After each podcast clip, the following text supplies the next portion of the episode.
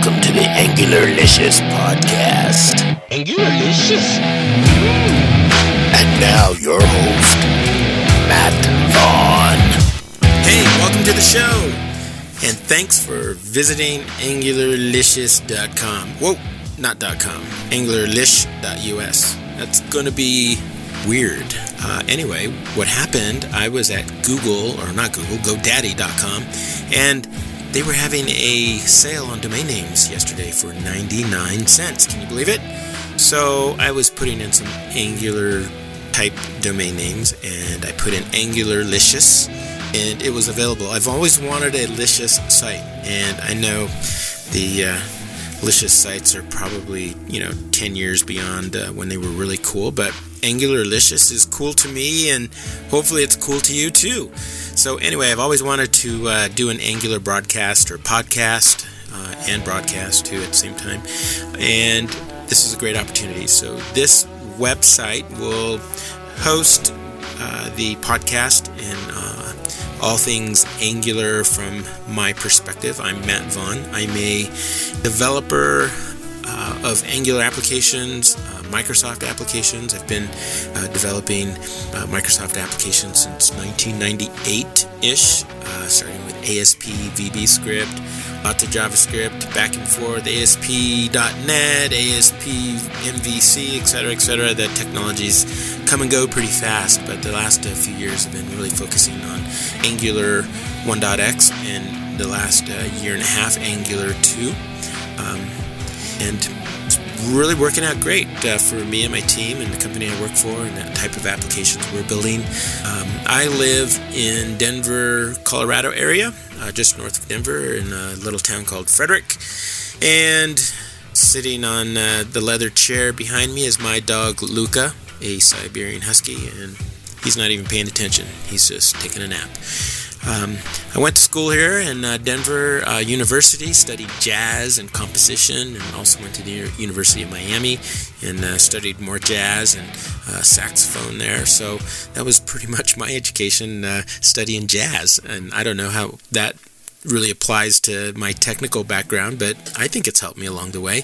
Um, so I've been able to work with some really smart people over the years and learn a lot of really cool things uh, from them.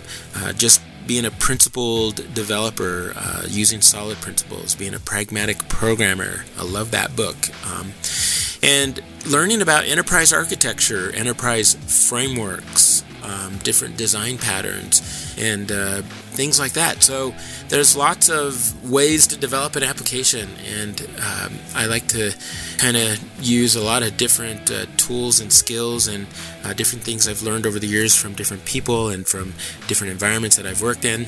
And just bring it all together. So, uh, we'll talk a lot about those types of things on this podcast. Uh, mentioned I live in Denver. I'm a huge Denver Bronco fan.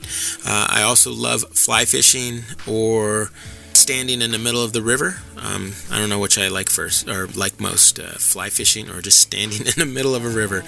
Uh, just so something so cool about just standing in the middle of a river. So those are some of the things about me and uh, such. Um, so what are we going to do here? We're going to talk about some Angular essentials. We're going to uh, have a lot of architectural discussions, uh, interviews, uh, and look at different resources for building better applications and uh, how to do that and why we want to do that and and uh, how do we make it easy on ourselves. Uh, we're going to look at you know some of the essentials. We'll talk about the IDEs, Visual Studio Code, and maybe there's there's a lot a lot of IDEs out there for developing uh, Angular applications, TypeScript, etc. The different tools that are emerging and have been available for a while. For example, Angular CLI check it out if you haven't uh, used that. It's an awesome tool to scaffold your application. Um, we uh, want to talk about how to set up and configure different uh, application environments.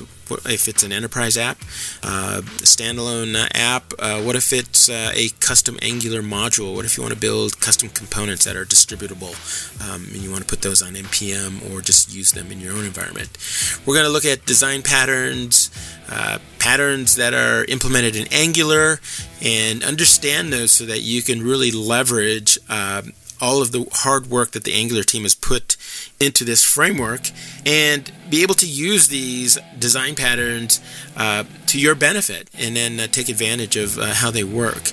Um, how to architect an application. You know, just because we have the framework, it doesn't mean that, you know, you're ready to go. So I hope you build a great application.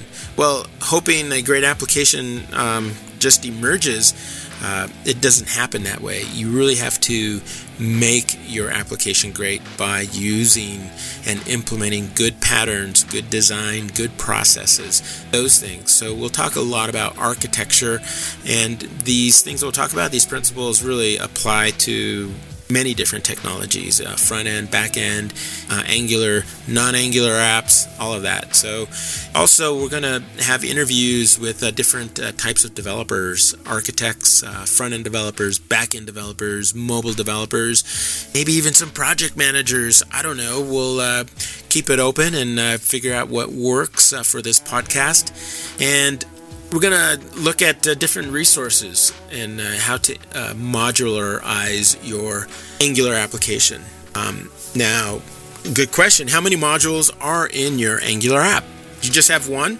If your application has just one app.module TS, if that's your only module in your application, mm, I think we can do better than that. And we're going to talk a lot about how to modularize your Angular application. There are so many different ways to use Angular modules to um, create an environment for your development uh, team and your efforts that will really make it simple for you, simplify a lot of things. Uh, you can share code, reuse code components, you can reuse services, all these things. Um, we want to talk about component reuse, as just mentioned. Um, where do you implement your business logic, and how do you do it? I think the most important question, though, is where do you do it? And if you're implementing your business logic in components, whoa, you're doing it wrong. You do not want to put your business logic in components. There are there are some reasons for that, and we'll talk about those, and we'll get into that in uh, great detail on this podcast. We'll show you where you should implement your business logic and some suggestions how you want to do it, how do you integrate it with the back end, how do you implement business rules, how do you do data validation, uh, form validation. How do you uh, how do you send a message of something that happened on the back end all the way up to uh, the UI or, or um, um, the HTML uh, of a web form that you're building in Angular. How do you do those things? Um, so really, it's kind of an end-to-end approach to developing your application. That's not always about the front end. You got to talk about the back end. And I always say every great app needs a great back end. So who, who wouldn't agree with that? So, anyway, that is what Angularlicious and this podcast is going to be about. Um, several things Angular, lots of things architecture, and uh, we'll get into uh, some of these details in the next episodes. So, once again, welcome. Thanks for joining the program, and we hope you enjoy all of the Angularlicious podcasts. Have a great day. Angularlicious. Mmm. You've been listening to the Angularlicious podcast, where there's no excuse to get it right the first time. Visit the Angularlicious website, that's angularlicio.us, or for you other people, angularlicious.com. Join the conversation, subscribe, access show notes, and get your bonus content on. Out.